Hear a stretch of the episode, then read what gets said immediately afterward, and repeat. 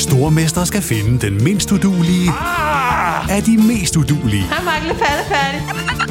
Sammen to papkasser. Åh, oh, nej, Mark. Må jeg ikke ringe til min mor? Stormester. En chance til. Det er ikke på nogen måde behageligt. Stream nu på TV2 Play. When you're ready to pop the question, the last thing you want to do is second guess the ring. At Bluenile.com, you can design a one of a kind ring with the ease and convenience of shopping online. Choose your diamond and setting. When you find the one, you'll get it delivered right to your door. Go to Bluenile.com and use promo code LISTEN to get $50 off your purchase of $500 or more. That's code LISTEN at Bluenile.com for $50 off your purchase. Bluenile.com code LISTEN. I'm Sandra, and I'm just the professional your small business was looking for. But you didn't hire me because you didn't use LinkedIn jobs. LinkedIn has professionals you can't find anywhere else, including those who aren't actively looking for a new job but might be open to the perfect role, like me.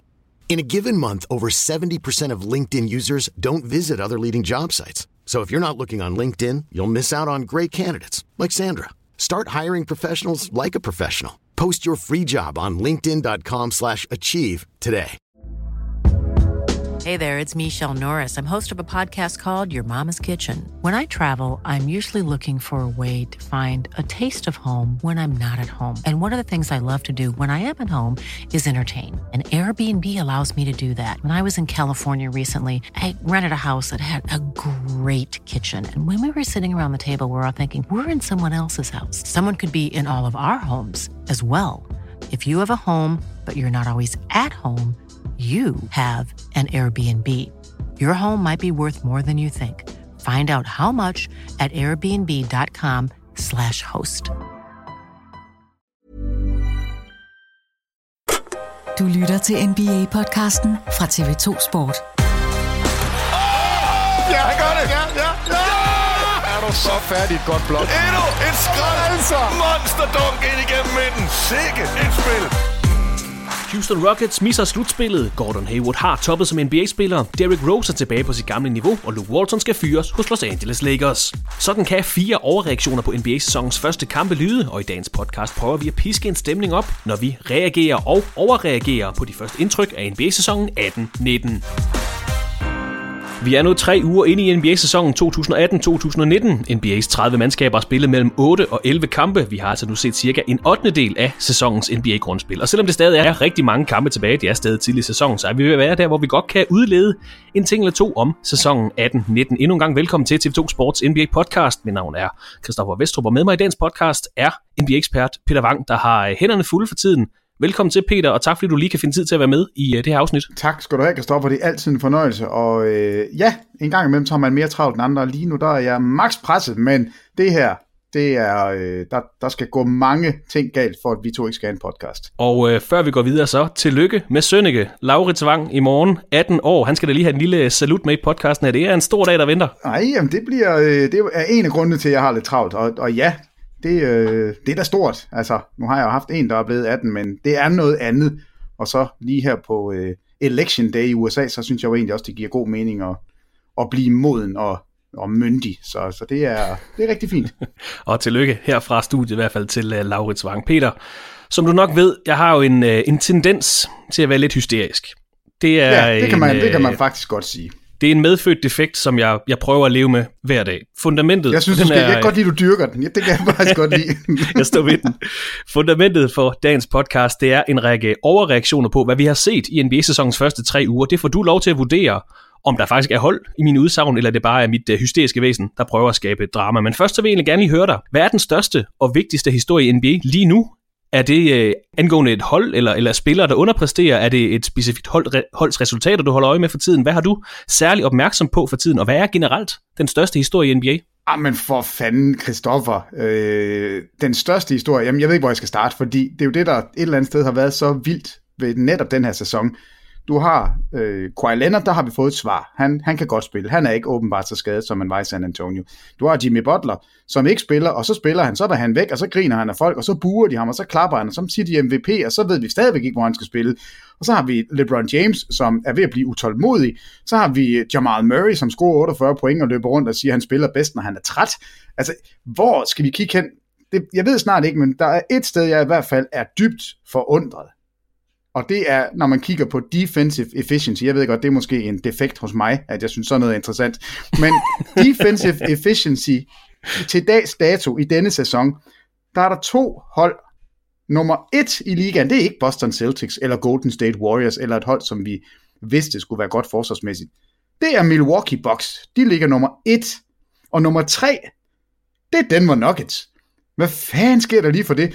Altså, øh, den sådan den lille nørdede statistik har jeg fulgt lidt med i hele tiden, og er, jeg kan bare ikke forstå, at det bliver ved med at være sådan, at de to hold, de ligger deroppe, og nummer et og nummer tre i defensive efficiency. Så det var bare lige sådan en håndfuld af de historier, jeg følger med i, og der er garanteret, jamen, 15 andre, som jeg ikke lige kommer på øh, on top of my head, men altså det her, jeg, jeg synes, det er fascinerende, og, og jeg synes, der har været flere af dem, altså personhistorierne, synes jeg, der har været så mange af i starten af den her sæson. Jeg synes, der kommer altid nogen i løbet af en sæson, jeg synes virkelig, der har været drama, drama, drama, øh, og det, det er jo bare fedt, altså det er jo ekstra krydderi til i forvejen den klart mest seværdige og interessante sport overhovedet. Inden vi hopper til øh, dagens program, så er det også værd at nævne sidste uges største historie, nemlig Derrick Roses 50 point i Minnesota Timberwolves sejr over Utah Jazz. Rose, der vandt Rookie of the Year 2009, MVP i 2011, han var en af de mest øh, vældige og respekterede spillere i ligaen, og så kom der den her lavine af knæ- og meniskenskader, der bragte ham helt ud på kanten. Han blev ramt af depression, og bare for et år siden, der var der nyheder ud om, mens han var i Cleveland, at han overvejede at stoppe karrieren. Nu spiller han 27 minutter per kamp, leverer altså de her 50 point i sidste uge, hvilket var hans karrieres højeste antal point. Jeg er sådan set ligeglad, Peter, med, at han scorer 50 point. Jeg er sådan set ligeglad med, at Timberwolves de vandt den kamp. Det, der er vigtigt for mig, i hvert fald den her sag, det er, at Derrick Rose i 2018 kan spille 41 minutter i en NBA-kamp. Han skal også nævnes i hvert fald. Jo, og så, så synes jeg jo den der nørdede statistik med, at han havde øh, sæsonens fleste driblinger i en kamp. 653 driblinger. det synes jeg jo er, er ret sjovt, at det er Derrick Rose, der får den af alle, og 41 minutter, ja, det giver jo ingen mening. Men tænk sig at være tidligere MVP, og, og i den grad i, i, i det næste kapitel af karrieren, og så score sit career high. Det er altså ikke ret tit, vi ser en spiller toppe på den her måde, på det her tidspunkt. Det, det er ret morsomt. Og vi har set spillere score 50 point, vi har set Clay Thompson sætte rekorden for flest træer i en kamp, men den her historie ved jeg altså den rørte i hvert fald os to personer. Jeg kunne huske, jeg snakkede med dig lige dagen efter, hvor det var sådan, man blev helt, man blev helt glad indeni, fordi det er bare en, øh, ja, det er en vild historie. Meget, meget, som jeg nævnte, vældigt spiller, der går helt ned med flaget får chancen igen i, i, ja, i første omgang i New York, og så i Cleveland, og så i Minnesota her i år, scorer så 50 point, og var færdig, da han blev interviewet efter kampen, altså i, i, i tårer og siger, at han arbejder røven ud af bukserne og har prøvet at arbejde sig tilbage til det her. Ja. Og ja, altså, han kommer ikke til at snitte 30 point, han kommer ikke til at blive topscorer, han kommer ikke til at blive MVP-kandidat igen formodentlig, men bare det, han er tilbage, og som jeg nævnte, kan, kan spille 41 minutter i 2018. Det havde, det havde jeg faktisk ikke troet, bare for øh, 3-4 år siden. Nej, men det var der ikke nogen, der havde. Altså, vi, nu nævner du det selv, altså vi havde snakken netop om Derrick Rose, om, og om han stoppede karrieren. Øh, så var der heldigvis den her gigantiske skokontrakt, han havde, som, som jo løb over 10 år. Han manglede 9 år 18, tror jeg det var. Så, så der, der var der var noget, øh, det gav mening at blive ved med at spille alene for pengenes skyld. Øh, men at han så leverer sådan noget som det her, og, og det var også tydeligt, når man så i omklædningsrummet bagefter, hvordan holdkammerater fejrede ham, og i den grad var altså glade, ikke fra sejren. Jo, det er fedt at vinde en NBA-kamp, der er 82 af dem. Det var helt tydeligt, at det var bare en glædesrus over, at Derrick Rose var lykkedes med noget. Altså, at han har career high, de vinder kampen, og, og han bliver behørigt fejret. Det, det, var, det var altså et ret fedt øjeblik i NBA i år. Så bliver han smækket fuldstændig ud af kommunen. Et kæmpe, kæmpe stort forsvarsspil.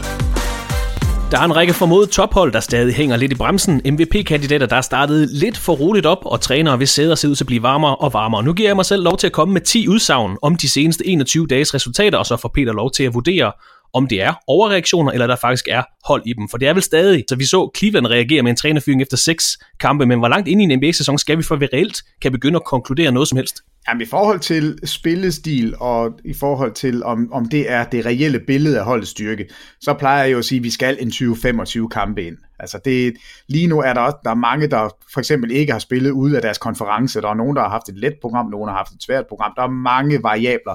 Så jeg synes, det her er en rigtig fin start, men der skal lige en til 15 kampe mere til, før jeg synes, man virkelig kan se en, en tendens. Så det, ligegyldigt hvad, så er der en lille overreaktion på noget af det her, men der er også nogle ting, vi allerede nu Altså det ved vi. Vi ved, at Janis han er god. Vi ved, at Kawhi Leonard ikke er skadet. Altså, der, er, der er også nogle ting, vi allerede har fået svar på. Så når vi kommer ind i december, så kan vi begynde at få et mere reelt billede af NBA-sæsonen. Indtil da, så kan vi ikke gøre andet end bare snakke om det, som, som vi har. Og det er det, vi skal til nu. Nej, det er klart. Jeg kommer med en række statements, og så, som nævnt, så får du altså muligheden for at fejre dem til side, eller uddybe, hvorfor der egentlig er mening bag reaktionen. Nummer et, Denver Nuggets er det næstbedste hold i Western Conference og den klare første udfordrer til Golden State Warriors i hele NBA. Det er det eneste hold, der har slået Warriors i den her sæson. De slog Boston i nat 115-107. Før det tævede de Utah Jazz. Plus, de får deres normale starter Will Barton tilbage om cirka en måned. De har stadig to spillere på bænken, som vi endnu ikke ved, hvor meget de kan bidrage med. Isaiah Thomas, Michael Porter Jr. Hvad tænker du, Peter, når jeg siger, at Denver Nuggets er først udfordrer til Golden State Warriors og det næstbedste hold i hele NBA? Jamen, så det er de ikke. Altså, det er en gigantisk overreaktion. Denver Nuggets overpræsterer lige nu og spiller fremragende, men det er ikke hovedudfordreren. Der er et par hold allerede i Eastern Conference, hvor jeg vil sige, de hold har en klart bedre chance for at, at gøre noget ved Warriors. Denver er ikke holdet, der, der er første udfordrer. Jeg vil hellere se Toronto, jeg vil hellere se Boston imod øh, Warriors. Og jeg tvivler også på, at Denver kan, kan bibeholde det her fænomenalt flotte forsvar, de har haft indtil videre. Jeg tror, at vi vil se et, øh, et Houston-hold, der er ved at finde rytmen nu arbejde sig op igennem feltet, og når all is said and done, så tror jeg, at Rockets er hovedudfordreren i Western Conference, og så tror jeg, at vi har Toronto Raptors og Boston som udfordrende fra East. Men på trods af det, altså de er kommet rigtig godt fra start. Bedste sæsonstart siden 1976. De har ikke haft det sværeste startprogram, det er vigtigt at nævne lige her. Clippers, Suns, Warriors, Kings, Lakers, Pelicans, Bulls, Cavaliers, Jazz og Celtics. Det eneste nederlag, det kom til Lakers her forrige torsdag. Så de har altså ikke mødt jo, Houston, Oklahoma Nej, City, Portland eller noget andet tophold for Øst ud over Boston endnu. Det er vigtigt lige at få med. Ja, og så, så har de også haft seks af deres 10 kampe på hjemmebane, hvor, hvor de er ubesejret, og hvor de øh, vanligt tro er gode på hjemmebane. Men vi skal ikke tage noget fra deres, deres sæsonstart. Det er jo helt vildt flot. Altså, og, og Jokic har jo lignet en, en MVP-kandidat, og, og Jamal Murray scorer 48 point her i nat. Og, og historien med det, det er faktisk ikke de 48, det er mere, at, øh, at de bliver så sure. Kyrie Irving bliver så sur, fordi han prøver at nå de 50 point. Og så har han den her statement, hvor han siger, jamen, altså han glemmer lige, at, altså, hvad der er, der foregår. Han sagde faktisk undskyld mange gange, at han gik efter 50 point. Men jeg, jeg, jeg forstår ikke den her, I play better when I'm tired. Altså, hvad er det for noget? Hvor, altså, det, sådan er jeg opdraget. Ah, hold nu op. Øh, du havde en drømmekamp. Nyd dog den. Hvad med at sige, at du spiller bedre, når du er træt? Hvad er det for noget mærkeligt noget? Men øh, Denver viser bestemt nogle ting, og, og det jeg er mest begejstret for, det er altså, at det ikke kun er Jokic, der kommer med, med store præstationer. Nu har vi Jamal Murray, og så er det, altså det her forsvar, det, det er det er med vildt, at det kan blive øh, altså et top 3 hold i, i NBA lige nu. Kan de holde sig indenfor i top 5-6 stykker, så øh, er der virkelig noget gods i det, men øh, jeg tvivler på, at de kan blive ved med at være så konstante. Men Peter, det kan jeg så spørge dig om. Du skød dem selv før sæsonen til en femteplads. De har ikke været slutspillet de seneste fem sæsoner. Det formoder vi, at de gør i år. De snakker selv om, at det er den her commitment to defense, der har gjort forskellen for dem indtil videre. Hvis ikke de er de her første udfordrere, som jeg postulerede, eller det næstbedste hold, hvad er Denver Nuggets så i den her sæson? Hvad kan de drive det til? Jamen, de kan drive det til en hjemmebane til at starte med. Altså, de kan være i top 4, Øhm, Øhm, og grunden til det her med forsvaret kommer sådan lidt bag på mig, det er jo fordi, at det de laver i år, det var det vi regnede med og forventede, at de ville tage, tage skridt imod sidste år. Da jeg, øh, Paul Millsap kom til, så var forventningen, nu bliver forsvaret stabiliseret. Sidste år, de var det tre, nummer 23 i defensive efficiency. Så de tog ikke noget skridt. Altså det var, det, det var helt forfærdeligt, deres forsvar sidste år. Og derfor kommer det bag på mig, at de med den samme lineup, som de havde sidste år, lige pludselig kan tage et kvantespring og komme op og ligge i top 3 lige nu. Og derfor tror jeg heller ikke på, at det helt er, er holdbart. Altså jeg, jeg, jeg tror, det vil, de, de vil dykke en lille smule. Det bør de gøre. Øhm, men ikke dermed sagt, at det er en fremragende start, og, og og bestemt et, et spændende hold. Men de har bare ikke, når du siger Golden State Warriors, så har de ikke på samme måde som de, de tre andre hold, jeg nævner, så har de ikke muligheden for at bytte på samme måde på screeninger. Øh, og det, det, er, det er faktisk interessant, når vi nu, når nu du bringer defensive efficiency op, Christoffer. ja, den, den trådte jeg selv i, den der. ja, så er det bare, det, det er jo faktisk ret morsomt, at Milwaukee Bucks og Denver Nuggets nummer 1 og nummer 3, de har lavet nye ting i den her sæson, men de har lavet forskellige ting. Altså, Denver, de gør det, at de nu putter øh, Jokic, han er op og hedge, altså op, og når der er de her screening-spil, så er han ude og, og ikke dobbelttime, men er oppe og skubbe til point guarden, og så falder man tilbage og finder centeren igen. Hvor Box i stedet for, det var det, de gjorde sidste år, og det kunne de ikke finde ud af. Nu er de begyndt at trække deres center tilbage i feltet i stedet for. Og det lykkedes for begge hold, så der er ikke en rigtig måde at gøre det på. Det er to forskellige filosofier, og de to hold, som har haft mest brug for det, de har i den grad fundet det rigtige at gøre. Og det er jo, det er jo ret fantastisk, at man, at man ser en ændring, og at man får altså valuta for pengene med det samme. Og to forskellige måder, der begge giver på det her i starten af sæsonen i hvert fald. Det var nok et næste kamp af natten til torsdag, hvor de spiller på udebane mod øh, Memphis Grizzlies. Lad os bare hoppe videre i programmet, Peter. Min anden overreaktion, eller bare reaktion, det er, Gordon Hayward gør lige nu mere skade end gavn. Boston bør sende ham på bænken. Og, hvis man skal være ekstrem, måske tænke i at trade ham. Celtics har startet sæsonen 6 og 4 nok lige lidt i underkanten af, hvad man ellers havde forventet. Gordon Hayward har spillet og startet i 9 af holdets 10 kampe. Han spiller 25 minutter per kamp, leverer 10 point, 5,8 rebounds, 2,2 assists på øh, ja, rimelig sløje skudprocenter. Ifølge Peters elskede PER-liste, der er Hayward nummer 201 i hele ligaen.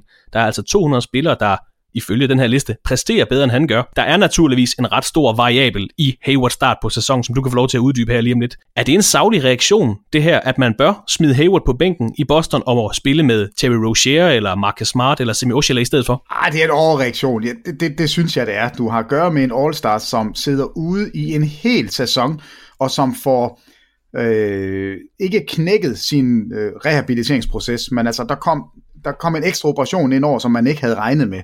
At det gik ikke lige så hurtigt, og han er ikke på det niveau lige nu, som man havde håbet på. Øh, der er en fremragende podcast, som uddyber det her, og, og den kan jeg da godt lige smide, smide op på et tidspunkt, så man kan, kan høre om den her historie. Så det er en overreaktion at sige, at, at man skal trade ham. Altså selvfølgelig, hvis tilbuddet er, hey, du kan få Anthony Davis, så, så skulle man selvfølgelig gøre det, men, men give ham en chance for at komme tilbage til det niveau, han havde i Utah. Det, det er den ene ting. Og den anden ting, det ved jeg ikke, om det er en overreaktion at sætte ham på bænken. Det, det har jeg ikke noget problem med. Altså, man har ikke spillet op til det, man skulle i Boston i denne sæson. Øh, og et af problemerne, da sæsonen gik i gang, dem, det sad vi jo og snakkede vidt og bredt om, hvad gør man med Tatum, Brown og Hayward? Altså, er der plads til dem alle tre? Og lige nu ser det ud som om, at, at måske kunne det være en idé at have dem, altså en af dem kommende fra bænken. Så det, det synes jeg ikke er nogen overreaktion. Jeg synes godt, man kunne tage en savlig snak med et fornuftigt menneske og sige, lige nu, der tror jeg faktisk, at du kunne være bedre kommende for bænken. Jeg tror ikke, at Hayward er, er en spiller, der vil gå ned over det. Altså, han spiller computer og alt muligt. Han, han kan godt forstå sådan noget. og variabel i det her, det er selvfølgelig, at Gordon Hayward nu har spillet øh, 10, 10 kampe, kampe på to ikke? sæsoner. Ikke? Altså, så det, det, det, er også det er, det er hårdt at sidde og sige. Det er også derfor, jeg kalder det selv en overreaktion, for jeg tror egentlig heller ikke selv på det. Det er bare, jeg har, jeg har set nogle steder, hvor folk de sådan antyder det, ah, måske var det bedre, hvis man spillede Marcus Smart i stedet for Gordon Hayward, fordi lige nu der, han leverer ikke rigtigt, han ligner ikke den gamle Gordon Hayward, men igen, han har spillet 10 kampe på to sæsoner. ligner han ikke den gamle Gordon Hayward. Det er altså, det, det, lige præcis. Altså, men, men det er jo interessant, fordi at det, det ryger lige ned i, i den der gryde med de tre spillere, som, hvor man egentlig burde blot starte med to af dem. Altså, og de tre, alle tre er lige, har, har lige meget ret til at sige, at de starter. For jeg synes virkelig, at Jalen Brown og Jason Tatum, de, de fortjente det sidste år. Og så kommer Hayward ind og, og får et eller andet sted en ekstra starterplads, men, men det, det, er, det er interessant, og jeg kunne da godt tænke mig at se, hvad der skete, hvis man spillede ham 10 kampe for ben. Celtics ligger nummer 4 i Eastern Conference efter 10 kampe. De leverer det næstbedste defensive spil i hele ligaen, men deres offensiv ser ikke imponerende ud her i starten af sæsonen. Er du på noget som helst plan nervøs for Celtics sæson i år, eller er det også en overreaktion? Altså nej, det er, jeg er ikke nervøs for det, netop fordi forsvaret fungerer, og, og hvis du har et solidt forsvar, det, de var i toppen sidste år, de er i toppen i år, så, så det er der, de, de er bedst. Så skal man have fundet ud af, hvordan spiller vi angrebet, og der kunne Hayward på bænken, det kunne jo være en løsning. Det kunne også være Jason Tatum på bænken, og så være verdens bedste sjette mand. Altså, så, så der er nogle muligheder for at, at justere. Øhm, det, der bekymrer mig lidt, det er, at de ikke kan ramme deres træer. Altså, det, det er faktisk ikke et ret godt skydende hold i øjeblikket det tror jeg nu også, at det skal de nok også få bedre styr på. Så, så nej, jeg er ikke nervøs, og de har det der, som alle andre klubber skal have. En spiller, der kan afslutte alene i en kamp, når det går ned til det sidste. Altså Kyrie Irving er, man kan sige meget om, at, der er nogle ting, han ikke gør så godt, men, men der, hvor han adskiller sig fra stort set alle andre spillere i ligaen, det er i den her mulighed for at kunne skabe noget på egen hånd. Og der er Hayward altså undervurderet. Det kan han også, men vi har bare ikke set det endnu. Så, så angrebsmæssigt er de langt under par, og langt under, hvad vi havde forventet. Men jeg tror, det er noget, der, der vil komme sådan stødt og roligt hen i, hen i løbet af de næste ja, 15, 20, 25 kampe. Og forsvaret er på plads allerede, så det her hold, jeg tror, det er det, øh, vi, altså et af de hold, vi virkelig skal regne med. Og øh, Celtics næste kamp er natten til fredag, hvor de er på besøg hos Phoenix Suns. Lad os bare hoppe videre, Peter. Statement nummer tre her efter de første tre uger. Minnesota Timberwolves skulle aldrig have traded for Jimmy Butler. Lige nu, der bringer han ikke andet end uro til holdet, men øh, man vil, eller Timberwolves ville være meget bedre tjent med at have Zach Lavine, Larry Markkinen og Chris Dunn i truppen. Timberwolves ligger pt. på en 13. plads i Western Conference 4-7 efter deres første 11 kampe, mens Chicago Bulls er op på en 12. plads i Øst 3-8 efter en dobbelt overtidssejr nat over New York Knicks grundlagt af Zach Lavines 41 point. Har Timberwolves skudt sig selv i foden med handlen for Jimmy Butler sidste sommer? Ja, i den grad. Men altså, jamen det har de, det er jo en katastrofe. Skulle de have lavet tradet? Altså når man sidder lige nu, er det, jo, det er jo super nemt at gøre nu, fordi sidste år så det jo godt ud, og de kom i slutspillet efter mange år udenfor. Men overall, hvis man skal evaluere her efter halvanden, det er jo ikke engang halvanden sæson, det er sidste år, og så de her første 10-11 kampe, er, er den her handel så vundet af Chicago? Det troede vi jo ikke, faktisk. Jamen, jeg, jeg ved ikke, om den er vundet af Chicago, men den er i hvert fald tabt af Minnesota, fordi øh, de står nu med håret i postkassen, og altså, det giver ikke nogen mening. Det giver ingen mening, at det ikke er et godt trade. Det giver ingen mening, at det her Minnesota-hold ikke kan få det til at fungere. Sidste år, du sagde det selv, de kom i slutspil for første gang i 1000 år, og det er det, det var målet. Det lykkedes. De havde det tredje bedste hold i Western Conference, da Jimmy Butler spillede sammen med Wiggins og Carl Anthony Towns. Det var først, da Butler blev skadet, at pro- problemerne begyndte at komme. Så man burde kunne samle op og spille, ligesom man gjorde der. Det vil Jimmy Butler bare ikke. Han er blevet pigesur, og jeg synes faktisk, jeg har egentlig holdt lidt med ham hele tiden, for jeg synes, han har ret, at de der, hvis ikke de unge spillere arbejder, som, som han synes, man skal, så, så kan jeg godt forstå, at han bliver sur, men han er jo ikke, det er jo ikke særlig godt lederskab at, at skose de unge, og, og i den grad være Altså, det jamen, han er en primadonna. Jamen, han altså, er en primadonna. Jeg, jeg, jeg, jeg kan virkelig det, godt lide ham, men jeg synes, han er sgu sådan lidt, altså, hold nu op. Jamen, han opfører sig ikke ordentligt her, og det, det er, altså, det er ikke, det er ikke godt lederskab, og det er bestemt ikke særlig professionelt. Øhm, så så når, når vi nu har set hele billedet, så er det en kæmpe brøler, at man trader for ham. Men det var det rigtige at gøre på det tidspunkt, fordi man fik det, man ville. Man fik en spiller, der kunne tage dem til slutspillet. Man fik en spiller, som gjorde holdet så godt, at, at de andre hold var lige pludselig bange for dem. At det så falder sammen på den her måde, det er det, jeg ikke kan forstå. Men når vi ved, det er faldet sammen, og det er det. Altså Jimmy Butler vil ikke spille Minnesota, det tror jeg er meget tydeligt nu. Og hans trade-værdi bliver bare dårligere og dårligere, så på den måde, så er der ingen tvivl, det er et katastrofe-trade, når vi, når vi ser, hvordan det er sluttet. Og reaktionen er jo også nem at komme med, når man ser Zach Lavine jo faktisk gøre det rigtig, rigtig fint for tiden i Chicago. Ja, jeg, ved, jeg ved godt, han, for, han, han har bolden meget, og der er mange skader, så han får mange minutter. Men, ja, men... altså 41 point i nat, og har, har snittet tæt på 30 point de første 10 kampe. Vi snakkede også om, om ham i, i sidste uges podcast, men når han leverer det, og samtidig Jimmy Butler er primadonna i Minnesota, så er det jo nemt at reagere sådan. Ja, og at du har en Markkanen som et eller andet sted, det er faktisk ham, jeg vil være rigtig træt af, jeg ikke har på holdet. Fordi prøv lige at se, hvis du havde Wiggins, Markkanen og Carl Anthony Towns, altså det, Markkanen er jo en fremragende spiller, og bliver kun bedre. Øh, men, men der var igen mange variabler, fordi havde de ikke traded, så skulle Minnesota selv finde ud af at tage det her draft pick. Tror du, du kunne, de, de kunne finde ud af det? Og, altså, der, der er mange ting, der kunne gå galt der, men når vi ved, hvad Jimmy Butler er, altså super primadonna, der åbenbart kun vil spille med veteraner, som gør det på den måde, han synes er den rigtige, så er det et katastrofe-trade. Men nu må vi jo se, hvad Minnesota eventuelt får for Jimmy Butler, fordi så skal vi jo til at revurdere igen om ja, det at sende Chris Dunn og Larry Markkanen og Zach Lavine til Chicago, og så fik man så det her gennem Jimmy Butler trade, men de kommer vel heller, altså, ikke, de kommer vel heller ikke videre, før de har lavet den her handel. Altså, det, det er jo sådan et, øh, jeg ved ikke, hvad man skal kalde det, men de kommer i hvert fald ikke videre. De er, kører rundt i deres eget lille vakuum lige nu, og jeg tror ikke, det er særlig fedt at være Wiggins. Jeg tror slet ikke, det er fedt at være Carl Anthony Towns, og et eller andet sted, jeg ved ikke, Jimmy Butler, han virker faktisk som om, han nyder det. Altså, han nyder at være i centrum, også selvom folk har en, altså, har en mening om ham, og selvfølgelig ved han godt, at folk er, at de er sure på ham. Men altså, Jared Dudley har været ude og sige, at han tror, at Jimmy Butler ender i Houston. Og det synes jeg var interessant, fordi det kunne jo gøre, at Houston kunne komme i hvert fald et skridt tættere på Warriors, hvis det kunne lade sig gøre. Og, og det her med de her fire første runde valg, som er blevet stillet i udsigt, det, der er rigtig meget snak om, hvad der, hvordan de skal beskyttes, og om det kan lade sig gøre, og så videre. Men det er jo i hvert fald et, øh, et dejligt cirkus for os andre at, at, at være vidne til. Og jeg er da meget, meget spændt på, hvor han ender, fordi han gør en forskel. Altså Jimmy Butler er en mega god spiller. Altså, og han er lige præcis det, man eftersøger. En, en spiller, som kan spille begge ender af banen, og som tør tage de, de svære skud, og som i, de, i det rette miljø er han, er han god at spille sammen med. Men lige nu er han, er en, en møgsur primadonna, som ikke gider være i Minnesota, og de er nødt til at slippe af med ham, og jeg er meget spændt på, hvor han ender. Jeg har et par idéer til, hvor han eventuelt kan ende. Det kommer lidt senere. Lad os bare hoppe videre til uh, reaktion nummer 4. Den kommer her. Philadelphia 76ers er nødt til at reagere, hvis de vil være top 3 hold i Eastern Conference. En ting er Markel Fultz kontra JJ Redick-snakken, som jeg ved, du er øh, klubformand for, Peter. kan man nærmest kalde det. Men 76ers er nødt til at anskaffe sig en tredje stjerne for at kunne følge med Raptors, Bucks, Pacers og Celtics i den her sæson. Det kunne for eksempel være Jimmy Butler, men som udgangspunkt, hvis 70, eller det kan jeg så spørge dig om, Peter. Har 76ers nok til at være det her top 3 hold, som vi alle regner med, de er, eller er de blevet overhalet indenom af Milwaukee og Indiana? Jamen, de er blevet overhalet indenom. Altså, vi havde forventet, de havde forventet, at man ville få noget produktion fra folks. Og, og, folks. og det har man ikke fået.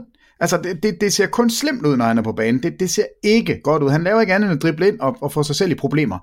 Øhm, og, og, og ja, igen, man kigger bare og siger, vi kunne have haft Jason Tatum, vi kunne have haft Jason Tatum, vi kunne også have haft Jason Tatum, eller Jason Tatum. Men det har de ikke. Og, og så må vi bare være ærlige og sige, ja, de er blevet overhalet. Det er ikke en katastrofe. Altså, det, jo, det er det faktisk lidt, men, men det er ikke, sådan er det. Altså en gang imellem, så skyder man forbi, og her har man altså bare virkelig skudt med, altså den helt store kanonkugle, den er bare røget helt af pommeren til. Øh, men de har stadigvæk Embiid, som jo kun bliver bedre. De har stadigvæk Ben Simmons, men man mangler... Så de har nok? Altså, jeg ved ikke, de har også J.J. Redick, de har Covington og det hele, altså det er et godt hold. Ja, ja, men de er ikke nok til at true, altså de er ikke nok til at komme ud af Eastern Conference. Der skal de have en tredje, en tredje stjerne med, eller en tredje spiller, som virkelig kan, som, som der er noget bund i. Og, og det er ikke bare en, en hvem som helst, man kan få ind. Det er en, en spiller, som, som skal kunne skyde. Det er ikke nok at få en driblekonge, som, som Fultz. Altså det, de skal have en, der har noget offensivt, men baseret på et outside game. Altså enten det, eller så skal man have fundet en 3-4 stykker, jeg lige vil sige, eller to gode skytter, ligesom man gjorde sidste år. Altså Bellanelli og Ilyasova er jo, altså det, det er jo trist, at de ikke er hos Philadelphia længere, fordi det, det er dem, de mangler. Jeg ved ikke om Kyle Korver, om det er en spiller, de, de kigger på. Han vil i hvert fald gerne væk. Er det J.R. Smith? Tør man løbe an på ham? Øhm, jamen altså, der er jo nogle spillere derude, som, som kan gå ind og få den her rolle, som man, man ikke har. Men de skal også lige have en chance for at få, ja nu ved jeg ikke, hvad, hvad Chandler han har spist, men han så godt nok tyk ud, da, da han havde debut, og det, det kunne også godt blive bedre. Øh, så de er blevet overhalet. Det er ikke en katastrofe, der hvor de er lige nu. Det, altså katastrofen er kun, når man tænker på, hvor de kunne have været. Men altså, de må op på hesten igen, og, og få fat i nogle skytter for at hjælpe det her hold, fordi det er et spændende hold, og, og det er et godt hold. 76ers næste kamp er natten til torsdag, hvor de møder et af de hold, som de kæmper med om den her topplacering i Eastern Conference, nemlig Indiana Pacers. De er 6-0 på hjemmebane, de er så 0-5 på udebane. Hvis det fortsætter, så bliver det jo en 41-41 sæson, kan jeg jo lige uh, regne ud med mine manglende matematiske geni. Joel Embiid har spillet alle 11 kampe, det er jo umiddelbart et godt tegn. Det samme har Dario Saric, øh, Robert Covington og Markel Fultz, mens Ben Simmons har misset en enkelt kamp. Og som Peter lige var inde på, de har lige fået Wilson Chandler tilbage fra skade. Han kan give dem noget ekstra kvalitet for bænken, hvis ikke han er, tyk og har spist noget. Men du mener, opsætningen er fin nok, eller er det den her bænkspiller, du mener ikke, de skal anskaffe sig den tredje stjerne, som jeg egentlig reagerede og, og fremlagde? Jo, det synes jeg da. Det, det synes jeg da. De skal sikkert, agere simpelthen for at kunne følge ja, med. Ja, det mener jeg, det skal de, og, og jeg mener også, de skal gøre det. Altså, man kan jo godt sige, at vi vil være bedre med en tredje stjerne, men det giver ikke nogen mening. Jeg, jeg synes, det giver mening. Det her med, at Eastern Conference for første gang i otte år er, altså, at den, den kan gå alle mulige steder hen. Altså Boston og Toronto har jo adskilt sig lige nu. Milwaukee er, er hoppet op sådan og, og blander sig. Men der er jo ikke nogen, hvor man siger, at det der hold bliver umuligt at slå. Altså vi har lidt med Warriors i den anden side. Hvem i alverden skal røre ved dem i en syvkampserie? Kan, kan vi overhovedet se det ske? Altså det er svært. Men i Eastern Conference, hvis Indiana kommer i NBA-finalerne, så er der jo ikke nogen, der lige nu vil sige, at det er den største overraskelse i øh, NBA's historie. Altså, det vil være en overraskelse, men de har da en chance. Og, og i det felt ligger Philadelphia også, men hånden på hjertet, så tror jeg ikke på, at de kan gøre det med de spillere, de har nu. De mangler den tredje mand, men de skal gå efter at få ham, og de skal få ham nu, fordi det her, altså, der er lukket op for muligheden. Og en ting mere, hvis man nu får fat, lad os sige, man går all in og, og smider, jeg ved ikke, hvad de har tilbage af assets og spillere, de vil af med. Lad os sige, de får Jimmy Butler, og lad os sige, de kommer i finalerne. De taber, fint nok, men de sørger altså også for, at Toronto ikke får den her guldsæson, som gør, at Kawhi Leonard måske vil blive i Toronto. Aha. Så de kan sætte noget, de kan gøre lidt skade på de andre ved altså at, at sætte lidt tvivl hos spillere, som måske bliver, hvor de er, og bliver Kawhi Leonard i Toronto. Så har man lige pludselig en modstander igen næste år og året efter. Så, øh, så jeg synes, man skal gå all in. Det synes jeg jo altid, fordi det, hvis man har chancen for det, så skal man gøre det. Er det helt utænkeligt, at en kerne med Joel Embiid, Ben Simmons og Jimmy Butler vil kunne slå Golden State Warriors i finalen? Ja, der er ikke noget hold, der kan slå Golden State øh, Warriors lige nu. Altså ikke engang, hvis du graver 96 Bulls op, så tror jeg ikke på, at de kunne slå dem. Altså det, det her hold er, det er frygtindgydende. Altså det, det, der har aldrig været et bedre angrebshold lige nu. Øh, og, Vi vender tilbage til ja, lidt senere, Peter, det, så du skal lige øh, gemme lidt ja, øh, på krudtet. Ja, altså, nej, jeg, jeg tror ikke, jo, altså selvfølgelig, man kan altid være heldig, men alt altså, nej, jeg kan ikke se det. Heller ikke med Jimmy Butler, men man har en chance for at vinde Eastern Conference, og det i sig selv er, synes jeg, er et mål. Lad os bare hoppe videre i programmet. Reaktion nummer 5.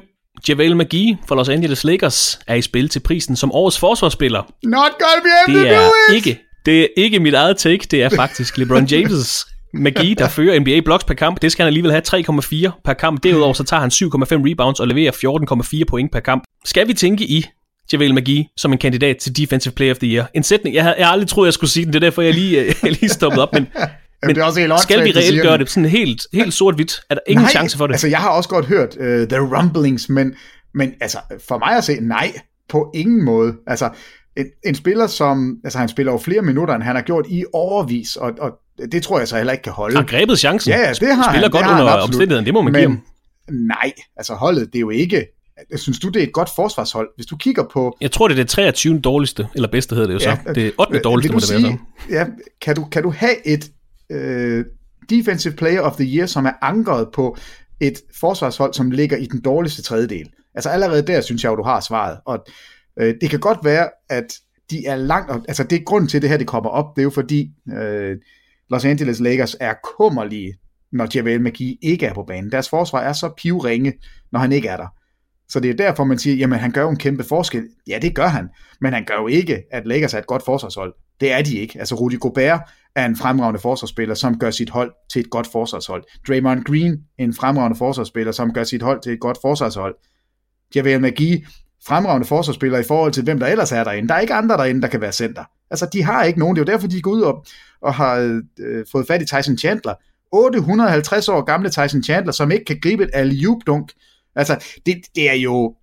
Nej, han er ikke, hold nu op. Det er, øh, det er et... Øh, nej, det bliver et nej herfra, Christoffer. Det er ikke en spiller, der er i spil som årets forsvarsspiller. Den sætter vi videre til Le- LeBron James. Det var en overreaktion, LeBron. Det må du bare æde. Ja, det, det, det må du holde op med det. jeg tillader mig at konspirere lidt yderligt på Lakers. De 4-6 efter et uh, ret hæftigt startprogram, skal vi også have med. De blev udstillet i første kvartal af søndagens hjemmekamp mod Toronto Raptors en kamp.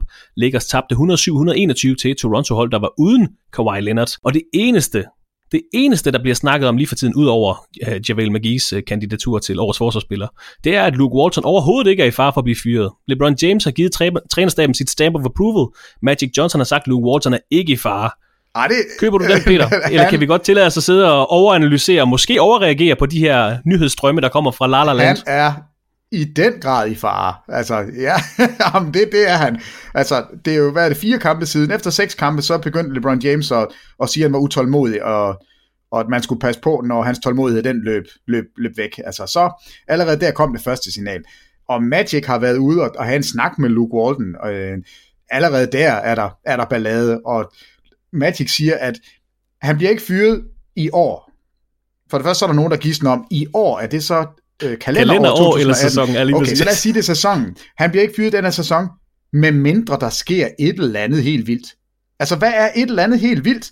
Det er vel, at Lakers taber 10 kampe i streg, og LeBron James han mukker, og Lonzo Ball henter sin far hjem, og altså alt kan jo gå galt hos Los Angeles lige nu. Los Angeles Lakers er uden sammenligning, og, og det er jo det er jo et eller andet sted meget irriterende, men det er uden sammenligning det mest interessante hold, fordi der er så meget drama.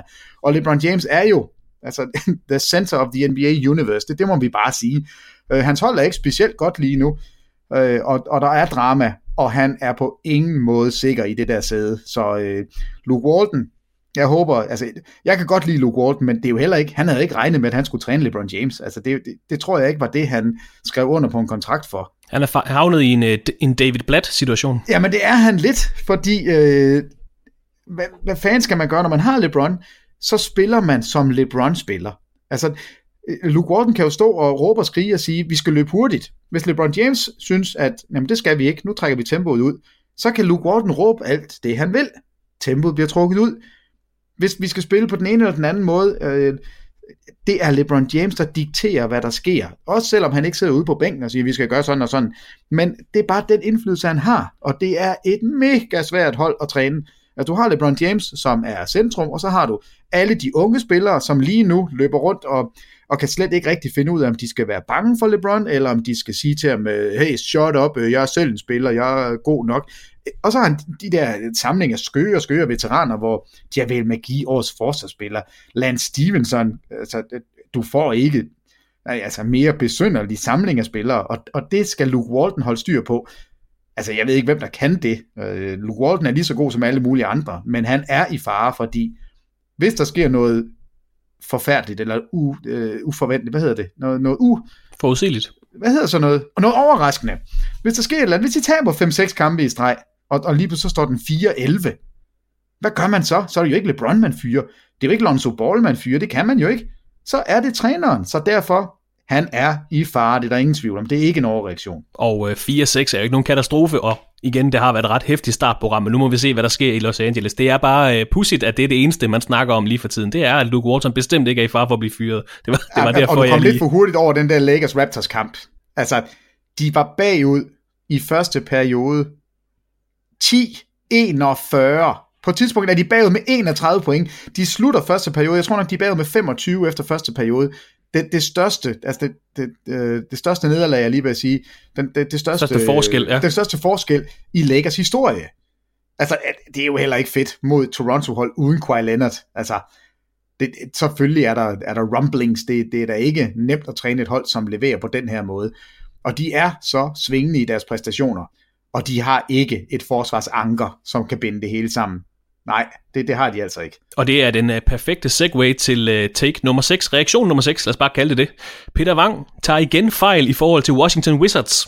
Før sæsonen skød han dem til en femte plads i Eastern Conference, men det er tydeligt, at holdet ikke er sat op til succes. Om det så er en ændring på trænerposten eller på konstellationen af spillere, der skal til, så kommer Wizards til at skuffe i år, hvis ikke de reagerer. Peter Wang har du taget fejl, når det kommer til Washington Wizards?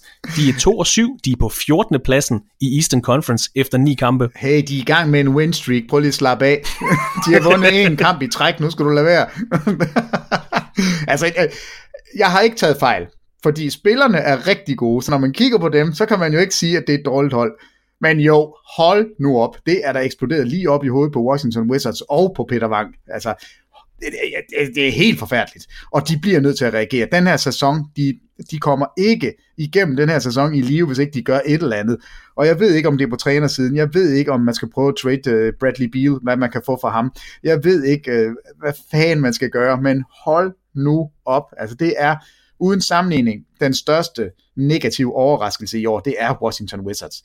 Og, og problemet er ikke, at de har tabt syv kampe sådan... Øh, der var de lige ved at vinde, eller det var fordi vi gjorde det her, vi var rigtig uheldige. At de har en net rating på minus 9,1. Du, du skal virkelig være ringe for at have en net rating, der er så dårlig. Der er to hold, der er værre. Det ene, det er Phoenix Suns, og de spiller med 8-18-årige, som, som aldrig har spillet sammen før. Og så er det Cleveland Cavaliers, som er 1-9, og de spiller med fem veteraner og fem unge spillere. Ingen af dem kan lide at være sammen, og trænerne ved ikke, hvad han skal gøre, og Kevin Love er skadet, og J.R. Smith vil væk, og så skal han spille, så skal han ikke spille, så skal han spille, så skal han ikke spille, og Kyle Korver skyder træer derhjemmefra, for han får ikke lov til at spille. Det er en katastrofe. Det er de to hold, som Washington Wizards er bedre end. Det er de eneste to, og du har to All-Stars på holdet, du har tre max-spillere. John Wall, han får 47 millioner dollars om fire år. At det giver ingen mening. Det giver simpelthen ingen mening, at det her hold er så ringe, så de skal gøre et eller andet. De overlever ikke den her sæson ellers. Så det er ikke en overreaktion, når jeg siger, du tager fejl. Nej, Peter Wang, han tager, han tager fejl, det, det må vi sige. De seneste fem sæsoner har budt på en 8. plads, en 4. plads, en 10. plads, en 5. plads og en 5. plads. Så de har altså været slutspillet i de fire af de sidste fem sæsoner, og er gået videre til anden runde af slutspillet tre gange på de her fem sæsoner. Så det er jo et hold... Med de samme spillere! Det er jo et hold, der unægteligt altså... har en vis kvalitet. Du nævner dem selv, John Wall, Bradley Beal, altså to All-NBA-kaliber spillere, plus to lovende wings, ja. Otto Porter, Kelly Oubre. Du og Thomas Bilde, øh, I fik lov til at kommentere deres anden sejr i sæsonen her, natten til mandag, hvor de vandt 105, undskyld, 108-95 over New York Knicks. Hvad så du for Wizards i det opgør? Var de, var de i synk, og vi fik Dwight Howard på banen til sin anden kamp i sæsonen. Hvad så du for holdet her i uh, ja, natten til mandag? Dwight Howard synes jeg så gammel ud. Altså han så langsom ud. Han plejer jo ellers altid at se super fedt ud og være muskuløs og lækker og se, se ud som om han i det mindste er et fysisk pragteksemplar. Jeg synes han så slasket og langsom ud og reagerede langsomt og var han, han spillede ikke godt. Øhm, og så så vi en John Wall og en Bradley Beal, som, som næsten prøvede at overgøre det. Altså sådan, nu skal vi rigtig være intense og, og prøve, og så gik det 5 minutter, så gik gassen af ballonen, så så de slasket ud i 10 minutter, så fik de lige 5 minutter igen, og det var nok til at vinde over, over New York, og det er kun fordi, at deres talentmasse er så overvældende stor i forhold til et hold som New York. Men de skal på en eller anden måde have, have fundet rytmen, og, og det ser bare ud til, nu er vi næsten 10 kampe inde i sæsonen, det ser næsten ud som om, at, at de ikke kan finde det internt, at, at der er, Altså John Wall er åbenbart en pest. Altså vi har vidst, at han er uvenner med Bradley Beal. Vi vidste, at Gortat, han kunne ikke komme hurtigt nok væk fra, fra Washington. Øhm, og han har i hvert fald ikke nogen intention om at, at hjælpe John Wall. Altså der er ikke ret mange, der siger noget godt om John Wall. Det skal de finde ud af. De er nødt til at kunne spille sammen. Og jeg har jo lavet det her trade. Jeg ved jo godt, hvad de skal gøre. De skal jo have fat i Minnesota, de skal have fat i Jimmy Butler, og så skal de sende Otto Porter den anden vej, og så finde ud af, hvordan det her det virker. Det kunne være godt for begge mandskaber, og måske kunne, øh, kunne netop sådan en veteran, der er skide sur, øh, i Jimmy Butler komme ind og, og være der, det, der stabiliserer der er det. sur. Ja, jamen hvorfor ikke? Lad, prøv dog det, øh, og, og se om ikke det kunne give sådan et, et godt spark, fordi et eller andet skal der ske. Problemet for Washington er jo bare, at alle de andre klubber, de lige nu kigger på dem, og ved godt, at der måske er ballade her. Og altså alle bør jo give et bud på Bradley Beal. Øhm, det er en spiller, som 25 år gammel er mega god. Altså han, det, det er virkelig en god spiller, og, og kan skyde, kan skabe sit eget skud, kan dække op, kan, kan sådan set alt. Og der er jo mange, der kigger på Lakers og siger, det er jo lige præcis sådan en spiller, Lakers mangler, og de har jo nogle unge talenter, de kan sende den anden vej, så, så lad os se, hvad der sker, men Washington er i problemer, og det er, det er ikke fordi, de ikke har talentmasse, fordi det har de. Det er kun et spørgsmål om, at det bare ikke fungerer, og, og det, altså jeg tror stadigvæk på, at de kommer i slutspillet, det, det er jo næsten det mest vanvittige, men, men de har så jamen så, så, så gode spillere, at det kan næsten ikke undgås. De kommer til at vinde kampe alligevel, og vi så et eksempel på det her. New York, de tabte, og det var ikke fordi Washington spillede godt, det var simpelthen bare fordi Washington har bedre spillere til rådighed. Og hvis de skal tilbage på sporet, så kan det ske allerede i de næste uger, hvor der venter et øh, på papiret overkommeligt program. Dallas, Orlando, Miami, Orlando, Cleveland og Brooklyn. Det bør i hvert fald være fem sejre lige der. Så er de måske tilbage, så kan vi snakke om dem igen, Peter, når vi snakker om dem om, ja. øh, om et par uger. Syvende reaktion på sæsonstarten. Efter de to holds gode start, er vi nødt til at tage Damian Lillard fra Portland Trailblazers og Victor Oladipo fra Indiana Pacers seriøse i snakken om grundspillets most valuable player. Damian Lillard snitter lige nu 28,1 point, 5,7 assists og 5 rebounds per kamp for Portland Trailblazers, der er 7-3 efter 10 kampe, og som indtager en flot tredjeplads i Western Conference. Lillard er nummer 4 på topscorerlisten, nummer 2 på Peters PIR-liste. Indiana Pacers sidder på tredjepladsen i Eastern Conference med Victor Oladipo som den store stjerne, 23 point, 7,2 rebounds, 4,1 assists og 1,5 steals per kamp. Han havde en game winner i lørdagens kamp, øh, sejr over Boston Celtics og havde 28 point i nats nederlag til Houston Rockets. Køber du den her reaktion, Peter, at vi skal snakke om Lillard og Oladipo som MVP-kandidater i den her sæson? Øh, ja og nej. Altså Oladipo, nej. Øh, jeg, jeg tror ikke, Indiana kommer til at være gode nok til slut, til at vi, vi reelt øh, vil tale om Oladipo, fordi han kommer ikke til, ligesom Westbrook gjorde, at snitte en triple-double. Han kommer ikke til at have helt vanvittige stats. Han kommer til at have bundsolide, gode stats. Det er der rigtig mange, der har. Han kommer til at være på et rigtig godt hold, men ikke et tophold. Så derfor tror jeg ikke, at Oladipo kommer med i snakken. Damian Lillard derimod, hvis Portland virkelig er seriøse og, og bliver ved med at præstere og slutter, som de gjorde sidste år på en tredjeplads i Western Conference, så er vi nødt til at tage Damian Lillard øh, alvorligt. Og han, han har, altså han bliver kun bedre og bedre, og han er, altså hvis ikke Steph Curry var der, så vil man jo tage Damian Lillard og sige, det her er den bedste skytte Altså, der findes ikke nogen skytter, man er bange for, ud over Steph Curry, i forhold til, til Damian Lillard. Altså, han kan skyde lige når han krydser midten, og han kan gøre det efter dribling. Han er en fremragende angrebsspiller. Han er ikke så stor, men jeg synes ikke, han bliver udnyttet forsvarsmæssigt. Øh, og der er en, en sjov statistik, som jeg lige vil fyre af her. Og, øh, han er den første spiller i lang tid, som snitter over 28 point, og skyder, han skyder ikke ret meget, 18,6 øh, skudforsøg per kamp. Der er altså kun tre spillere nogensinde, der har prøvet det her. Adrian Dantley, 30 point på 18 forsøg, og det er 1984. Kevin Durant, 28 point på 17,7 forsøg i 2013. Og så den bedste af dem. Charles Barkley, 28,3 point på bare 16 forsøg i 1900. Ja, ret fint selskab alligevel. Ja, men det, det var helt vildt tilbage i 1988. Så det vil sige, at han er super, super effektiv. Han, altså, han, han kan skabe skud til sig selv konstant, og han kommer på straffekastlinjen. Så jo, Damian Lillard, hvis Portland kan blive ved med at spille, som de gør lige nu, er helt sikkert et hold, vi, vi bliver nødt til at holde øje med.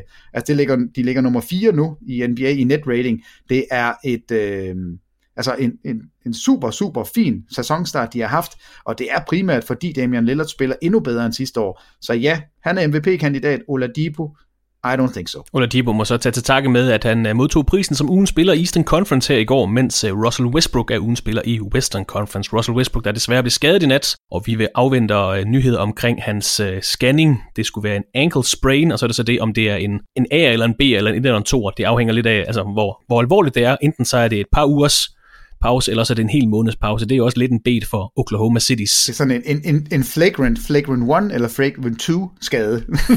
ja, lige præcis. Nå, Peter, lad os så videre. 8. reaktion på sæsonens første tre uger. Vi skal til et andet tophold i Eastern Conference nu.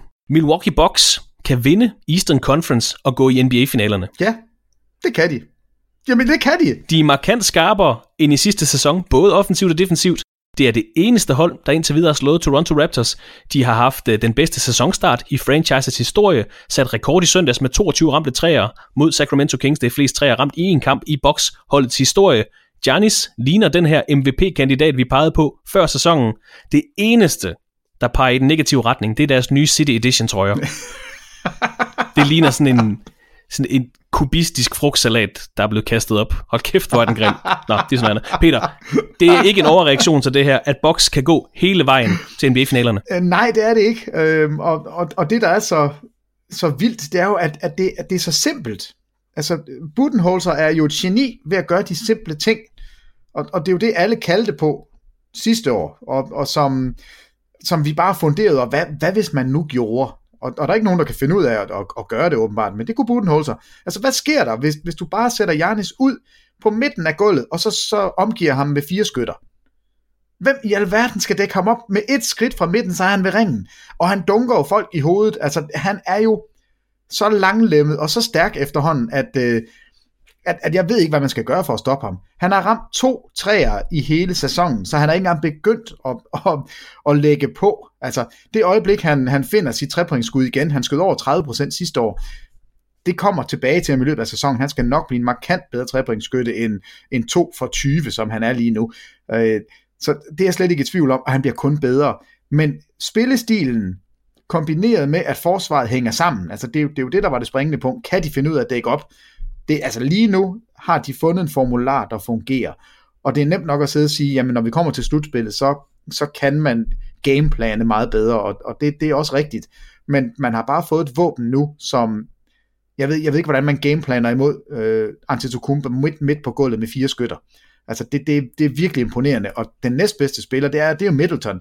Og han er sådan en, vi talte om det i kampen, om er han All-Star, og det, hvis jeg skulle lave en All-Star lige nu, så var han. Så, så vil han være med som All-Star, men han er jo ikke en, en stjerne-stjerne. Altså, Janis er lidt alene som, som den eneste spiller, øh, som, som kan kalde sig superstjerne på det her hold. Men det, når... det er så mit næste spørgsmål. Undskyld, jeg afbryder, Peter. Nu snakkede vi om opsætning hos uh, Philadelphia 76ers. Vil du ændre noget hos Box? Eller lad, lad mig prøve at spørge på den her måde.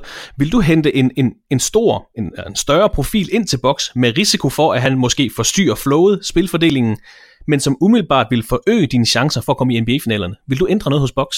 Jeg ved ikke, hvad man skulle ændre, fordi øh, jo, altså jeg, det tror jeg faktisk også, vi talte lidt om. Jeg, jeg tænkte jo, Bledsoe er jeg øh, glad for. Jeg synes, han er en, en, en god point guard. Han er ikke en, en, øh, en rigtig god point guard. Altså, hvis man nu havde Kyle Lowry, som jo spiller helt vanvittigt lige nu. Øh, hvis man havde Mike Conley, det, det tror jeg, jeg ville synes var, var lidt stærkere, men, men det, det er småjusteringer. Jeg ser ikke, at Milwaukee står og, og mangler noget helt specifikt. Altså jeg synes faktisk, det de har, passer rigtig godt sammen. Øh, og, og det udmyndter sig jo også i, at de er i top 3 i både forsvar og angreb. Altså det, det er der jo ikke, det er der ikke andre hold i ligaen. Nej, undskyld, top 4. De er kun det fjerde bedste angreb. Øh, men, men når du kan have ligaens bedste forsvar, så er det i hvert fald ikke i den ende, der er et problem. Og hvis du kan have det fjerde bedste angreb, uden at den mest markante spiller kan ramme et trepointskud, så, så nej, altså jeg mener, at det her hold er godt nok til at gå til finalen. Og jeg mener ikke, de er favoritter.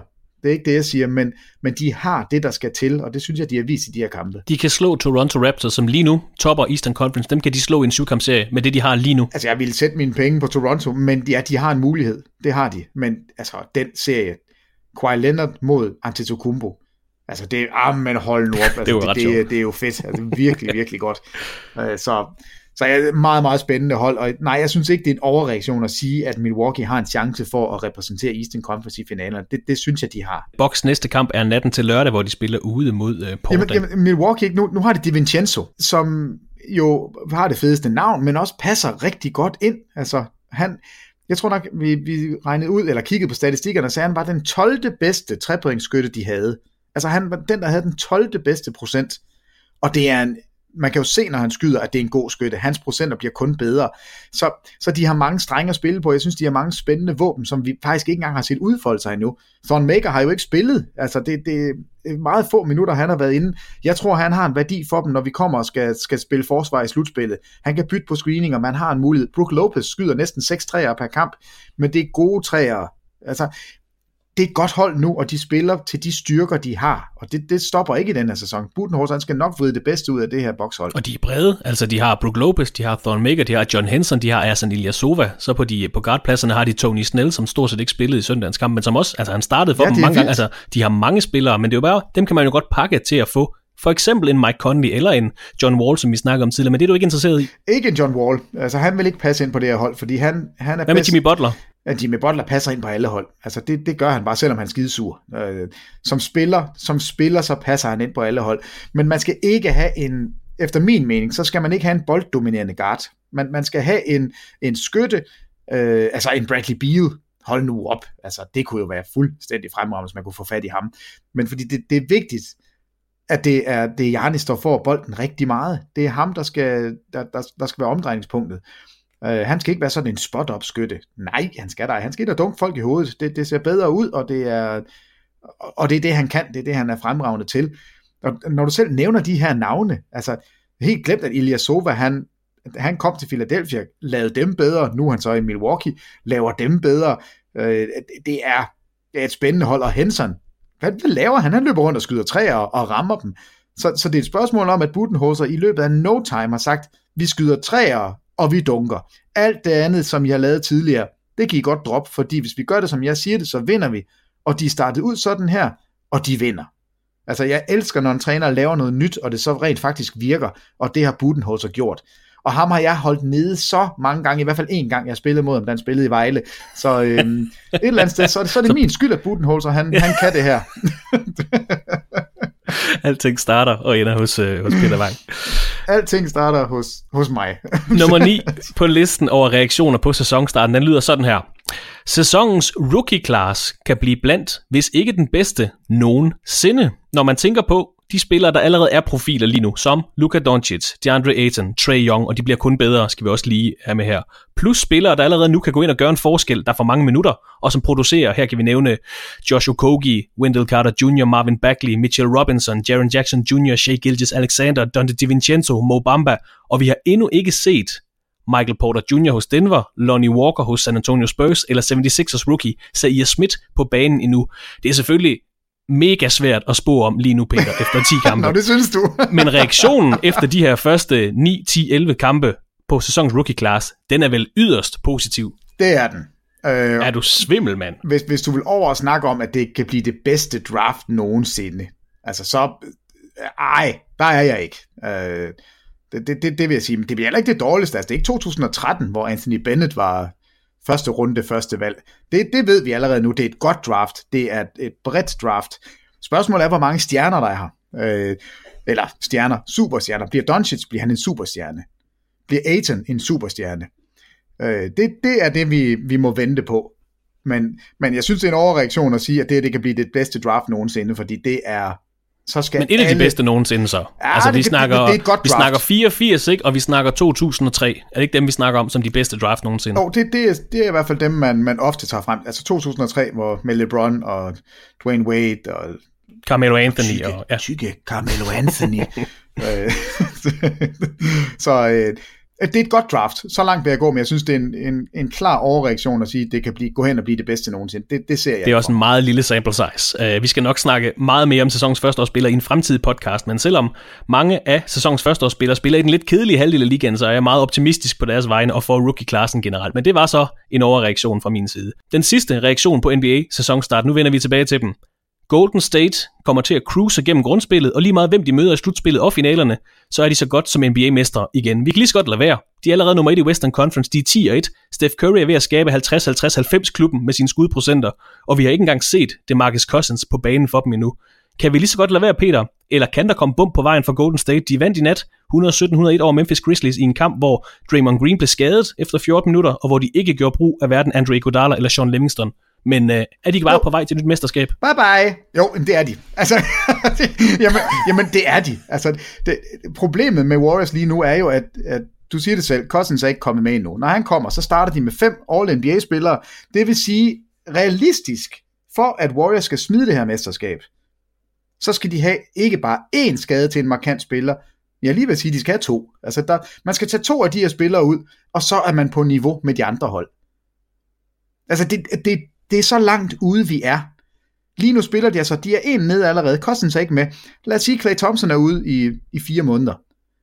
Ja, Warriors vil være øh, markant dårligere, men de vil stadigvæk være altså et hold, vi regner med som favoritter til at vinde mesterskabet.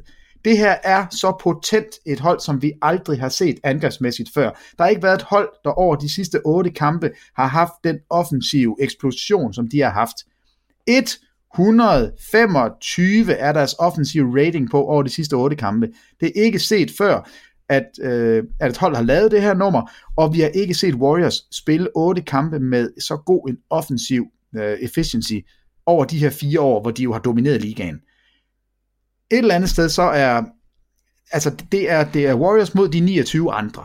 Sådan har jeg det stadigvæk, og jeg synes ikke, det er en overreaktion, hvis, hvis man bare sløjfede sæsonen nu og gav dem ringene og sagde, vi, øh, vi spiller faktisk ikke, alle holder fri nu, vi er sørger for, at de alle sammen er skadesfri, og så starter vi sæsonen 1920 op, og så er Warriors ikke det samme hold, fordi så har de ikke Cousins. De skal have fundet ud af, hvad med Clay Thompson, hvad med Durant, og så har vi en lige liga igen. Altså, Warriors har snydt systemet. Warriors har snydt hele NBA, og har et hold, som vi aldrig har set før, og, og det, er, det er en fornøjelse at se dem spille, fordi vores spillere, de er fedt. Altså, det er jo helt åndssvagt, så godt de spiller. Øhm, og du siger selv, at, at Steph Curry er jo altså out of this world lige nu. 50-50-90 klubben. Der er jo ikke andre i verden, der har været på den klub, end hvem? Steve Kerr. Ah. Hans træner har haft en 50-50-90 sæson. Den er bare ikke godkendt, fordi han ikke spillede nok kampe, eller ikke spillede nok minutter, eller ikke skød nok. Jeg synes, det er så latterligt. Men øhm, det, lige nu er Steph Curry ligands MVP. Steph Curry har, har aldrig skudt bedre, end han gør lige nu. Han rammer over 5 træer per kamp. Det er så selv Manu Ginobili, som er stoppet i NBA, er ude at tweete om det. Nu læser jeg lige op, hvad han skriver her, og det var så efter 10 kampe. Det skal gøres på argentinsk. After the 10 games. Ej, det ved jeg ikke, hvordan argentinsk det er. det er nok ikke sådan. After 10 games, Steph is averaging 5.9 made threes a game while shooting 51%. His effective field goal percentage is, is currently 30, no, 68.2. Crazy. And I thought his 2015-16 numbers were unbelievable. Nej, unbeatable. Og så klap, klap, klap, smiley. Det var på argentinsk. Klap, klap, klap. Øh, når spillere som Ginobili, som jo har vundet alt, og som er, alle elsker Ginobili, når han simpelthen ikke kan lade være med på Twitter, bare at hylde en anden spiller, som ikke engang er fra San Antonio, så er det jo fordi, det er helt absurd, det vi ser. Han, han siger ikke, heldigvis, han siger ikke noget med, øh, den gang jeg spillede, der skød jeg for øvrigt også rigtig godt, og haha, kan du skyde med venstre hånd ligesom mig, eller i gamle dage var det meget sværere at score. Han siger simpelthen bare helt objektivt, det her er vanvittigt. Jeg har aldrig set noget lignende. Der er, ikke, der er ikke nogen skytte nogensinde, der har været bedre end det her, og jeg troede ikke engang, han kunne gøre det bedre, end han var for to år siden. Det gør han lige nu. Hey, alle jer ude på Twitter, hold lige øje med Steph Curry lige nu, fordi det her, det er så flot. Altså, jeg elsker, når der kommer sådan nogle tweets, og, og det ikke er den gamle sure mand. Øh, og, og det er bare et, øh, et vidnesbyrd om, hvor vanvittig Steph Curry er lige nu, og hvor vanvittig Warriors er lige nu. Og ja, vi kan godt lukke sæsonen nu, det er Warriors mesterskab. Det, som Steph Curry har leveret i de første 11 kampe af sæsonen, er noget, som mange har lagt mærke til. Det ligner nemlig rigtig meget det, han leverede i 15-16 sæsonen, hvor han blev den første enstemmige MVP. I år er det bare så med de her markant bedre procenter. Nu snakker jeg om 50-50-90 klubben. Man snakker om blandt de bedste skytter, Peter, der hedder det 50-40-90 klubben, altså 50% field goal percentage, 40% bag trepointslinjen, og så 90% fra straffekastlinjen. Men Curry har så 50-50-90 lige nu. Ja, men det, det, det, og, det er øh, så vildt. Så, så i år er det altså, det er 11 kampe, det ved jeg godt, men det er på markant bedre procenter. Han er lead steal fra øh, steal per kamp bagud i forhold til 5-16 sæsonen, hvor Golden State jo slog rekorden for flest sejre i grundspillet med 73. Lige nu er det 10 og 1. De har en winning percentage på 90,9, og hvis man opregner det til en sæson på 82 kampe, så ligger de til at vinde 74 kampe i år. Det ved jeg, det, det kommer de ikke til. Det er jo bare, jeg, jeg er så glad, når jeg kan finde ud af matematik, så jeg vil gerne øh, dele det med jer alle sammen. Men hvilket hold, nu sagde du, det var Warriors mod 29 andre, hvilket hold kan matche dem bedst så. Altså, vi kan jo ikke bare aflyse sæsonen her, og vi sidder ikke og håber på, på skade eller noget som helst, men der må der være nogle hold, der kan matche dem på et eller andet plan. Øh, nej, altså der er nogen, der, der har redskaberne til at gøre det svært, og, og det er jo derfor, jeg bliver ved med, og vi alle sammen bliver ved med at vende tilbage til Boston Celtics. Altså de har det, som man skal have, og det, som Houston Rockets viste os, man skulle have. Et hold, som kan bytte på alle screeninger. Du har ikke en jordisk chance for at slå Warriors, hvis ikke du bytter. Altså, der er for mange gode skytter, du kan ikke lade være med at bytte på screeningerne, fordi så bliver de fri, og så scorer de. Øhm, og, og der er Boston et hold, som hvis det hele fungerer for dem, så kan de forsvarsmæssigt, der kan de gøre det. Så har vi Toronto-hold, som også har en chance for, de kan også spille småt. Altså, øh, Siakam er jo lige pludselig blevet en Superman, OG Ananobi, Kawhi Leonard, øh, Kyle Lowry, det er rigtig dygtige forsvarsspillere. Så kan Jonas Valanciunas sidde ude på bænken og, og tænke på, at uh, Litauen er et dejligt land at synge en sang for sig selv, men han kommer ikke ind og spille, for der er ikke plads til ham. Og, og, og det, jamen kan han så ikke straffe dem i den anden ende? Jo, han kan score to point, så løber Warriors op og score tre. Det er jo det, der er problemet. Uh, men Boston kan gøre det svært for dem. Toronto kan gøre det svært for dem. Måske kan Milwaukee. Måske er det her hold... Øh, som lige nu, de spiller ikke med at bytte på alle screeninger, men måske kan de. De, de har i hvert fald også nogle spændende spillere. Det var det, det Rockets, eller Houston kunne sidste år. Jeg mener desværre ikke, at Houston kan lige nu. Øh, deres forsvar er simpelthen for ringe, øh, og det er fordi, de har smidt to af, af deres mest betydningsfulde spillere i den ende. Der må de smidt på porten. Altså det, det, er, det er rigtig, rigtig trist, at, at Rockets er gået tilbage, fordi det var dem, der var, der var oplagte kandidater. Så medmindre der sker noget i Houston, så tror jeg ikke på, at de kan matche dem. Så det er jeg kigger i hvert fald primært til Eastern Conference og til Boston og til Toronto. De to hold kan forsvarsmæssigt gøre nogle ting, som jeg mener er nødvendige. Det var 10 reaktioner. Et par af dem overreaktioner på NBA-sæsonens første tre uger. Er der andet, vi skal have nævnt i dagens podcast, Peter? Vi har jo øh, Jamen, vanen tro været rundt omkring, men ikke nok, kan jeg høre. Ja, nej, nej, nej, vi er nødt til lige, altså nu siger Steve Kerr, det var i 95-96, der skyder han 52% på trepointsskuddene, 50% på topointsskuddene og 93% på sin straffekast. Så der har vi altså 50-50-90 klubben. Og det er den eneste spiller nogensinde, der har været i den her klub. Det er Steve Kerr. Um, og, og det er altså det, det, det er bare så vildt, vildt imponerende, at vi nu ser, at Steve Curry løber rundt og laver det samme, og jeg er da glad på hans vegne. Uh, og når vi er ved Steve Kerr, når du lige bringer ham ind, der var en sjov historie, jeg hørte som, jamen den der med, da Clay Thompson rammer sine 14 træer, der ved Steve Kerr ikke engang, øh, at, det, at der er ved at blive slået en rekord, og da han får at vide, at, at det er en rekord, så kigger han over på Steve Kerr og spørger, hvem havde rekorden før? Er det dig? Og så Steve Kerr, ja, det er mig. Nå, okay.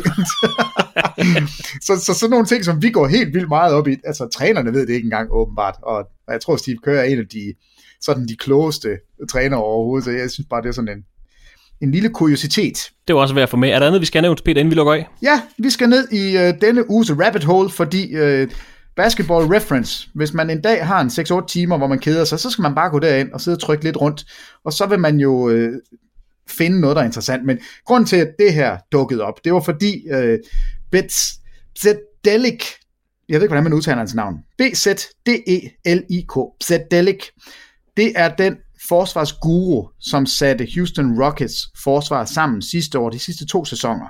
Det er ham, som Dan Tony giver al rosen for, at man fandt en måde at spille på, så man netop kunne slå Warriors. Han sagde jo sin stilling op her i sommer, og han skulle bruge mere tid. Han er 65 år gammel, skulle bruge mere tid på familien. Har været i, i basketball i, i 30 år, har øh, trænet collegehold, har været, faktisk været head coach i et par sæsoner i NBA, har været omkring Memphis, har været altså de sidste to år hos Denver Nuggets. Når man så sidder og kigger på ham, da han er hos Nuggets i 2002 til 2004, så har han Carmelo Anthony i sin rookie-sæson. Nu er han så taget tilbage. Denver Nuggets har sagt, vil du ikke godt, ikke Denver, sagde jeg det. Houston Rockets har nu hyret ham tilbage og sagt, vi er, det, det fungerer ikke. Vores forsvar er elendigt. Carmelo Anthony er så pisse ring, så vi er nødt til at gøre noget. Kom tilbage og red os. Og han har jo sagt, ja, han, han kommer tilbage nu og, og starter sin forsvarsgærning op en gang til. Så synes jeg bare, det er helt vildt sjovt, at han, netop da han var head coach i NBA, der havde han på Danmarks hold Carmelo Anthony i sin rookie-sæson. Nu bliver han hentet tilbage igen, fordi han skal ind og lave mirakler med et, øh, et Houston Rockets hold, som ikke har leveret indtil videre. Så imponerende. De var det sjette bedste forsvar sidste år. I år er de faldet ned som nummer 21. Måske Zedelic kan komme ind og, og lave det her om. Så, så velkommen tilbage til, ja, til The Grind. Nu, nu skal du ind og, og snakke med tykke Carmelo Anthony igen. Jeg er spændt på, om det virker, men i hvert fald så tager man en reaktion hos Houston Rockets og siger, at det fungerer ikke lige nu. Det, det, det er vi simpelthen nødt til at have et forhold til. Vi henter den gamle forsvarsguru ind. Det, det kan jeg godt lide. Du er nødt til at finde på et øh, øgenavn til ham, fordi det, det, det overlever du ikke i løbet af en hel sæson. Og sidde og sige... Zedelic. Jamen, hvordan udtaler man det? B-Z-D-E-L-I-K. Zedelic. Zedelic. Ja, det er egentlig meget godt. Zedelic. Bzatelik, Bzatelik. Det, det, jeg prøver at ringe til Manu Ginobili, så får jeg det, den på argentinsk. Det, det, det må du øve dig på til næste gang. Der er naturligvis NBA-kampe på programmet hele ugen igennem. Du kan altid finde et program på hjemmesiden sporttv2.dk-basketball. Og hvis nattekampen er for stor en mundfuld, så har vi her i weekenden et par kampe på TV2 Sport, der ligger i noget mere menneskelig sendetid. Lørdag aften 21.30, der byder vi på Los Angeles Clippers mod Milwaukee Bucks. Det var jo øh, ret pæn. Det var en ret pæn succes her i søndags, hvor Bucks var på TV2 Sport, så må ikke der venter endnu et øh, højspændt drama, kan vi her på lørdag. Søndag aften 21.30, der står den på Detroit Pistons mod Charlotte Hornets, efter fuld opgave mellem Houston Rockets med deres nye forsvarsguru og Indiana Pacers uden MVP-kandidat, eller Victor Oladipo er med, men han er ikke MVP-kandidat, det er det, jeg vil sige. så der er altså smæk for skilling her i weekenden, både lørdag og søndag aften fra kl. 21.30 på TV2 Sport. Det er seks slutspilshold, der er på programmet her i weekenden, Peter. Det, øh, det skal nok blive sjovt. Det var mit take. Nu tog du det. Så ja, det er nemlig rigtig, rigtig gode hold. Det er super, super fedt. Så du må have rigtig god arbejdsløst i weekenden, Peter. God familiefødselsdag i morgen, og så øh, snakkes vi ved. Ja, tak skal du have. Og jeg hilser ham, og øh, vi ses, når vi ses. Med det, så lukker vi af for dagens basketballsnak. Tak fordi du lyttede med, og på genhør i næste afsnit af TV2 Sports NBA-podcast.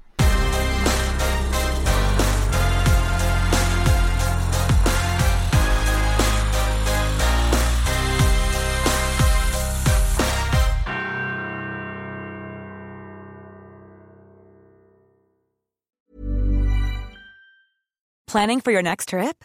Elevate your travel style with Quince. Quince has all the jet setting essentials you'll want for your next getaway, like European linen, premium luggage options, buttery soft Italian leather bags, and so much more. And is all priced at 50 to 80% less than similar brands.